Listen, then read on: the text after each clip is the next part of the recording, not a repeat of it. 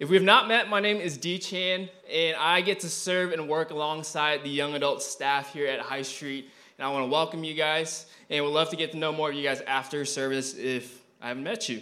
Um, if it's your first time joining us, we're currently in a series, a summer series called Being Human, where over the last couple young adults, we've tackled topics that relate to the human condition that we deal with every day whether it's purpose or identity, or even last time we heard from Dylan Hugie as he talked about community. And I know next week, or in next two weeks, we get to hear from our very own Ryan Harp as he gives us a sermon about finances. Now, tonight, all of us here, we get to have, I think this conversation is one of the most important conversations that relates to the human condition, that relates to being human, okay?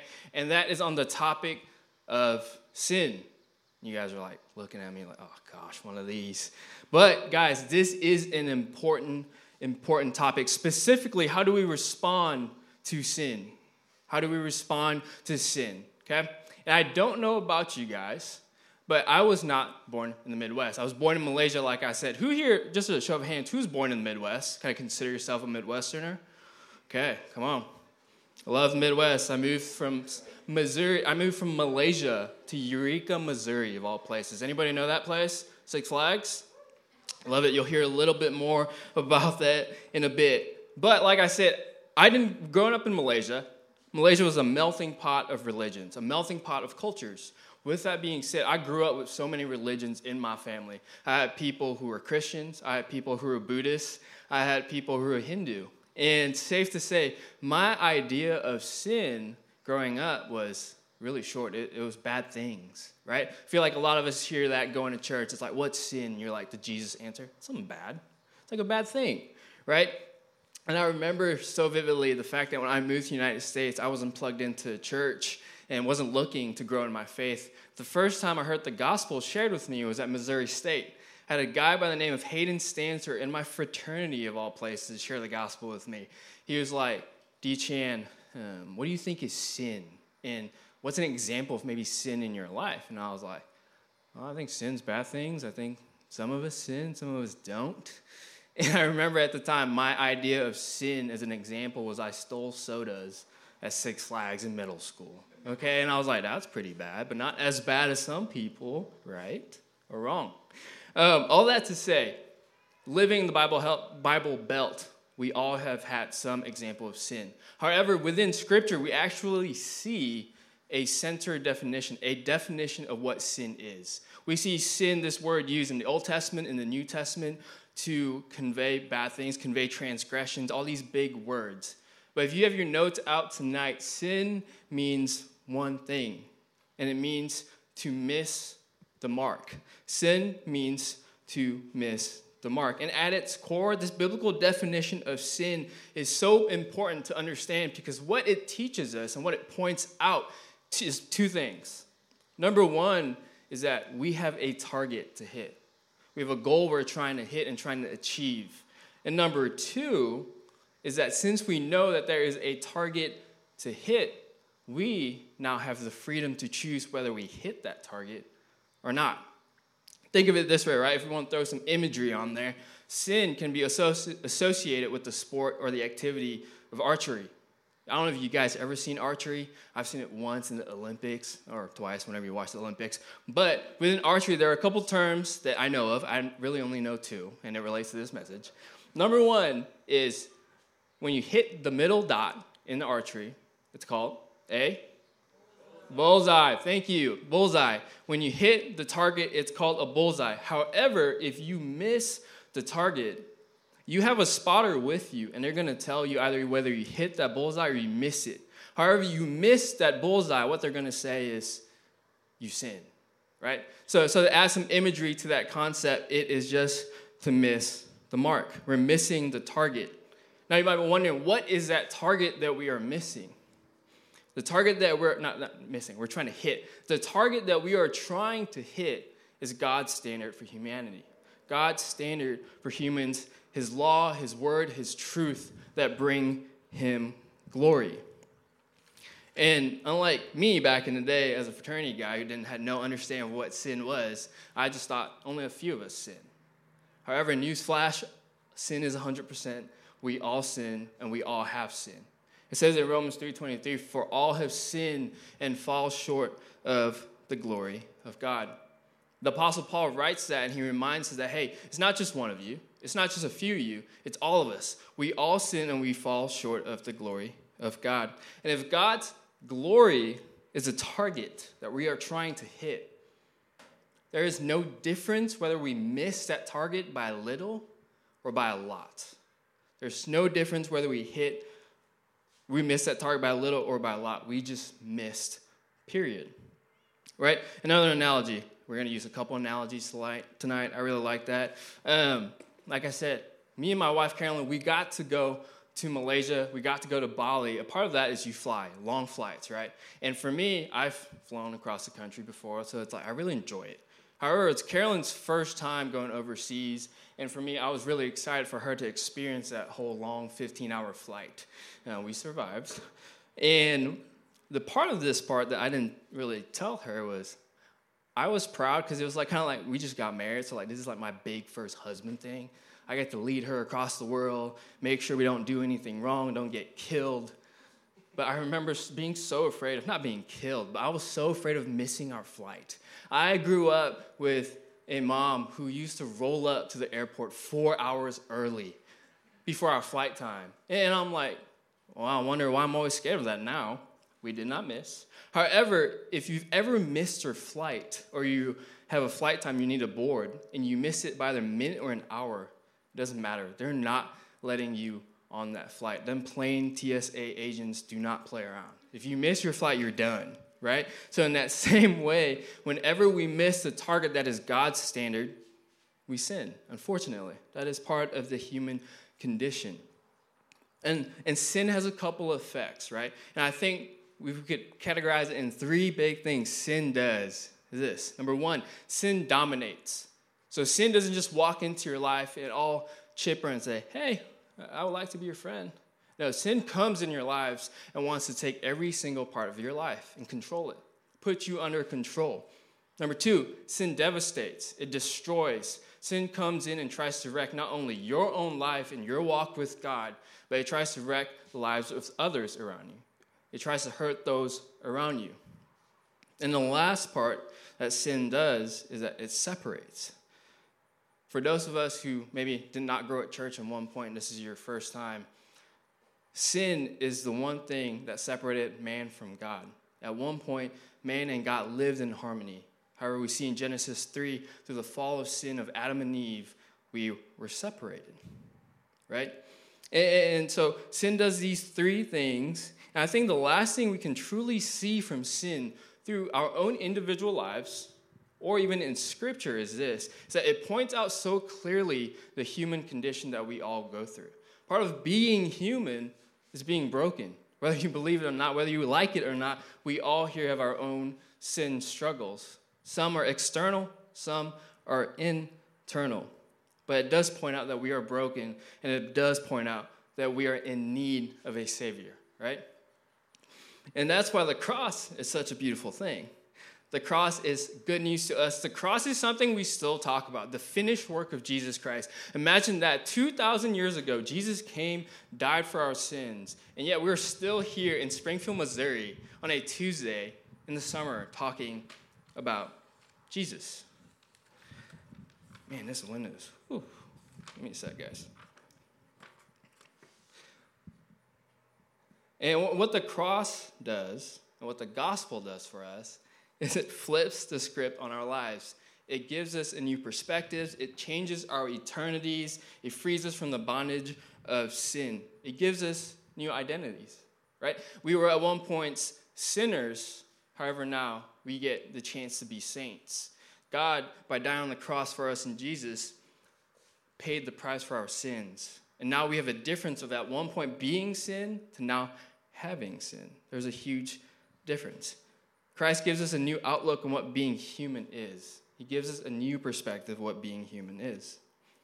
And that's why it's so important for us to make sure that our response to sin is according to what he calls us to do. So, how are we supposed to do that? How are we supposed to respond to sin? And that's going to bring us to today's passage. So, if you have your phones, which I know everyone here does, just like sin, 100%, y'all got phones, iPhones, Androids, I don't care. If you have the Bible app, we have the notes, we have the verses on there, because obviously I don't got a big screen behind me this time. Um, and we're going to be in the book of First John. First John chapter 1, for you, for those of you who are super holy and brought your Bibles, that's in the back of the Bible, um, close to Revelation, right before First, Second John, and Third John. Um, but before we start, I want to give you a little bit of background information about the book of First John. It was written by the disciple John. He was the same disciple who wrote the Gospel of John, and he's the same disciple that writes the book Second John, Third John, and Revelation at the island of Patmos. And the audience that John was writing to were believers. Okay, he was writing to believers who were under persecution at the time from false teachers. These believers were witnessing their people fall away from the faith. They were witnessing disunity within the body. And John wanted to write these books to encourage them. We're not going to go all over that today. Um, the false teaching is called Gnosticism. I recommend you go read up, read up about it. It's very interesting, um, and it's just good to know. So we see this overarching theme of the book of First John that he fights against false teaching because what's at stake is it's messing with the identity and authority of the gospel. Okay? It's also disunifying the church body at the time. And it is also putting at stake the souls of the readers. And that's the overarching view of the books of First John. Now we're going to dive into today's passage. Will be First John chapter 1. We're going to be going through verses 5 to 10. Verses 5 to 10. And so in verses 5 it says this, this is the message we heard from Jesus. Now declare to you, God is light, and there is no darkness in him at all. So we are lying if we say we have fellowship with God, but gone living in spiritual darkness. We are not practicing the truth. But if we are living in the light, as God is in the light, then we have fellowship with each other, and the blood of Jesus, his Son, cleanses us from all sin. So, after John gives the prologue to his letter from verses 1 through 4, the overview of why he wrote First John, he describes this message that he's trying to tell the reader at the time. He's trying to encourage them that the apostles heard from Christ himself. What is that message? The message is that God is light and there is absolutely no darkness in him at all. That God is light and there is no darkness in him at all. And we look at that sometime, we're like, yeah, this sounds super spiritual. Of course, God is light, He's good, all these things. However, this is not just some spiritual lingo. This thing carries some weight to it. Because the thing of the, the re- reality of the matter is this is that if you're trying to draw closer to God, if you want to have a deeper walk with God, we need to have an understanding that He is light. We need to understand that God is light because the function of light is this light has one function in our world. And the job that light has is to reveal things as they are. Okay? Light has one job, reveals things as they are. It exposes all the dark areas of life. I think back of when we were in, in Asia, um, the one thing from moving from Malaysia to Missouri that was really different is the nightlife. So part of the nightlife here there is, man, when you think of nightlife here, you get 8 p.m., 9 p.m., everything's closed, right? Y'all can't even get like a good burger past 10 o'clock. You got to go to McDonald's, get you a McDouble, then you get a large fry, and then you get a soda, and then you're like, ah. But in Malaysia, the nightlife goes on goes on until 1, 2 in the morning. It's not like they're wilding out, right, guys? They are just chilling. We call it yam cha in, in Malaysia. And it's a Cantonese word for just saying, let's go drink some tea. So most of the times, if you go to some coffee shop in Malaysia, you just see a bunch of people, our age actually, just hanging. And you also see really old people just there hanging. Um, part of that nightlife is we walk, we walk a lot in Malaysia, and with that, we go through alleys. If you've ever been to an alleyway, it's really dark. However, with alleyways in Malaysia, with the nightlife so, um, so strong there, we have alleyways with lights. And what that light does is it exposes the darkness in those alleyways. Sometimes you see roaches, sometimes you see rats. Now, it's a third world country, so I'm not claiming it's the cleanest in the world. You want that? Go to Singapore. Good place to be. It's beautiful. The airport has a literal giant waterfall. Um, I'm losing track. All that to say, to experience the closeness with God, to know God, we need to be willing to allow His light to expose our own sinful thoughts, actions, and speech that might be inconsistent with His character. And my question to you guys, I want you to think through this when we're talking about this sermon is what is that for you? What, what is that thing that you are trying to hide from the light? What is that thing you're not willing to let the Lord know? What's that thing you're not willing to give up yet? Okay? Whether it's external or internal. Verse 8 if we claim we have no sin, we're only fooling ourselves and not living in the truth. John continues talking, and he says this, he just calls us that it is. That if we deny the sin in our lives, we're only lying to ourselves. We're not helping anybody else. We're not like really affecting anybody else in that degree. You're just shooting yourself in the foot. And we know that we all sin. It says if you read all the books of Romans 3, you have so much verbiage of no, not one is good. For all have sinned. No one is good. Here's the thing because even on our best days, we still fall short of God's standard. And to deny sin is to deny the finished work on the cross, it is to deny what Jesus did. That's why responding to sin, according to what Scripture says we should do, is so important. So, how should we respond to sin? If you're taking notes, we're going to point one. The first way we respond to sin is we need to acknowledge it. We need to acknowledge that we have sinned because humanity's greatest problem it's not death, it's not pain, it's not poverty, it's not the political climate we're in. The greatest problem for humanity that we're dealing is sin. And we need to acknowledge that. We need to be aware of that. And for us to deal with any problem in life, we need to know that there is one in the first place. And we need to get to a place of humility to acknowledge there's the problem, right? A lot of times we live in a culture where we love to look at the symptoms of our struggles instead of the source. Well, instead what we should be doing is looking straight to the source and seeing if that source can fix the symptoms. Right? I think of a doctor, if a doctor has a cancer patient, he's not just going to wait for the cancer patient to get sick. He's going straight to the source, whether it's a cancerous cell or a tumor. The doctor knows what's at stake at this patient's life, and they're aware in acknowledge, of acknowledging the source. In that same way, we need to be aware of our sins. We need to be honest because in reality, our hearts are deceptive. The Bible says your hearts are deceptive. And we all have been there, right? You've done something wrong, and you're like, it's not that bad. No one saw me. However, the reality is, is it's sin. It doesn't matter if we miss it by a little or by a lot. And we see in Ephesians 5, 11 through 14, Paul continues to write Take no part in the worthless deeds of evil and darkness, instead, expose them. It is shameful even to talk about the things that ungodly people do in secret, but their evil intentions will be exposed when the light shines on them. For the light makes everything visible. There's another emphasis. We need to bring out and hash out the sins in our life, whatever that is. I think of it this way if you're an alcoholic, you're not going to cure your addiction in the abyss, in the darkness. For that to happen, you need to go and get help. Okay? So once we acknowledge the sin in our life, the next thing we do is we confess it. We confess our sin. And we see in verse 9 it says, But if we confess our sins to him, he's faithful and just to forgive us our sins and to cleanse us from all wickedness. John continues by giving us the second truth on how to respond to sin that's to confess it.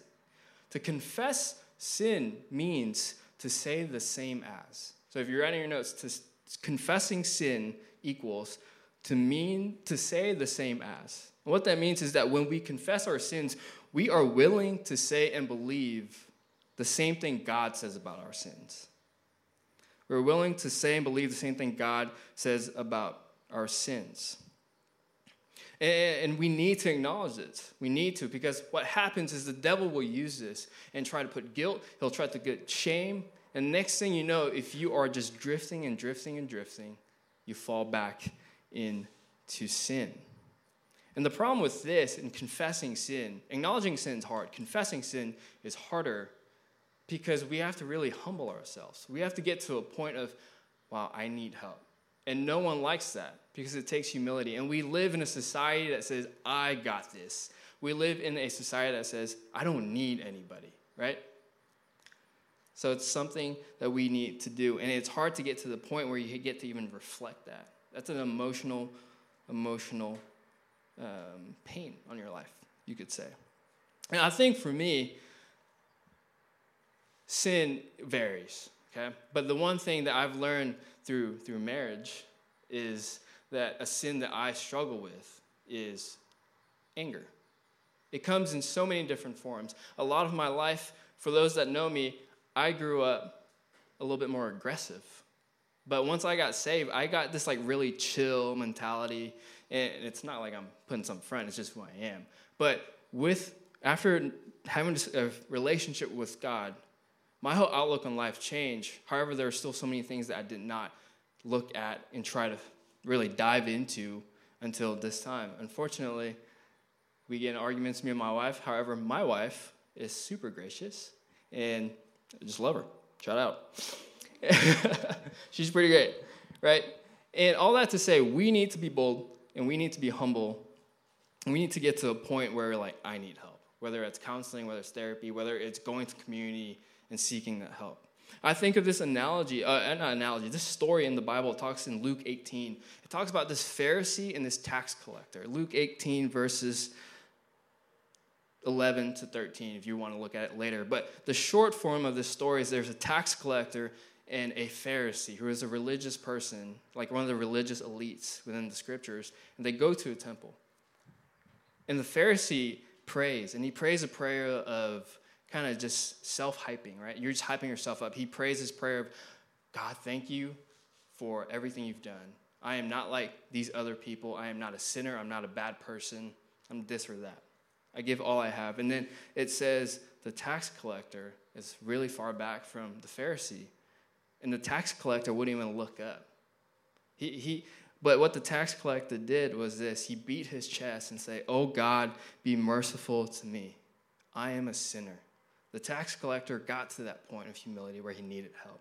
And I think that story, so simple, is something that I need to strive for. I know that we need to strive for because it requires humility.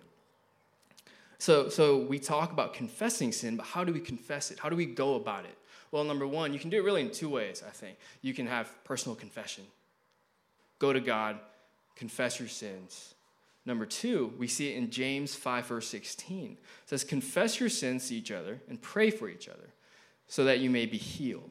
The earnest prayer of a righteous person has great power and produces wonderful results. James here is a half brother of Jesus. He gives us this answer. He said, We go to each other, we find community. That's why Dylan's uh, sermon of community last, or the last time we were at Young Adults, was so important. That's why we talk about these things. What happens is when you go to community and you find people you trust, you can have those hard conversations that you're too afraid to in the big group settings. And it's so important to be vulnerable because the devil wants to use our pride against us. He wants to use that to destroy our relationship with God. When we confess sins and when we pray for each other, it frees us. It frees us from that heavy burden that we feel of unresolved sin. And it allows the Holy Spirit to work in our lives. I will say, use your discernment. God gave us discernment for a reason. So don't just go up to someone that you don't know from Adam or Eve and just confess all your sins. Find people that you trust in your community and go and have those hard conversations. So, to respond to sin, we need to acknowledge it and then we need to confess it. However, of the three points we have, I'd say this last point is the most important point. And if this point doesn't work, I think the other first two starts falling apart. And this last passage reveals it in verse 10. It says, If we claim we have not sinned, we're calling God a liar and showing that his word has no place in our heart. John brings us to this last point. And the thing here is we see a repeat. He says it again if we claim we have not sinned. In verse 8, he also said, if we claim we have not sinned. However, in verse 9, we see him saying that if we claim we have not sinned, if we confess our sins, God is faithful and just to forgive us of our sins. So isn't it kind of weird that he would say that again, right? It's like he's trying to remind them, hey, if you've confessed your sins, there needs to be something else, not just confession. And, then, and that brings us to our last and most important point. So, how do we respond to sin? The last point is we need to re- repent of sin. We need to repent of sin because you can you can't have confession of sin without acknowledgement of sin, right? You can you need to acknowledge your sin, you need to see it, then you need to agree with it. However, this last part, if you don't repent of your sins, the other two start getting shaky. It's a, they say they call it 18 inches. The most important 18 inches of the human body are from your head to your heart, as if you mean it or not. Okay, and, and if you do not know what the definition of repentance is, repentance is actually a Roman military term, and we see they use in the times of war. If we were going to war right now, let me just pick somebody here. If uh, me and Elijah Tester, he's a big dude. If we're going to war right now, and Elijah was beating my guys in war, and I don't yell repent, we're going to get killed. Repent essentially tells my men to turn 180. It's essentially a make a U turn. To repent is to turn around and turn away. In that same way, we view that with sin. If we don't repent of our sin, we might be doing fine in the war for a bit. We might be able to fight it off for a bit. We might be able to hide it in the shadows because humans are good at that. We're good at hiding, right? We do that. We see that all the way in Genesis 3. However, the only problem with that is you try to fight with sin, eventually you're going to get overwhelmed. I'm sure everyone here has felt that at some point in their lives. So we need to repent, turn around of our sins. It is by far the most important part because we can acknowledge sin, we can have it, but that doesn't always mean we want to turn from it. I'm sure we've all been there, right? We, we know the sin that we struggle with. We acknowledge it, we agree with it, we see it in the same way God says, sees it, but we can't let go of it. We're too afraid.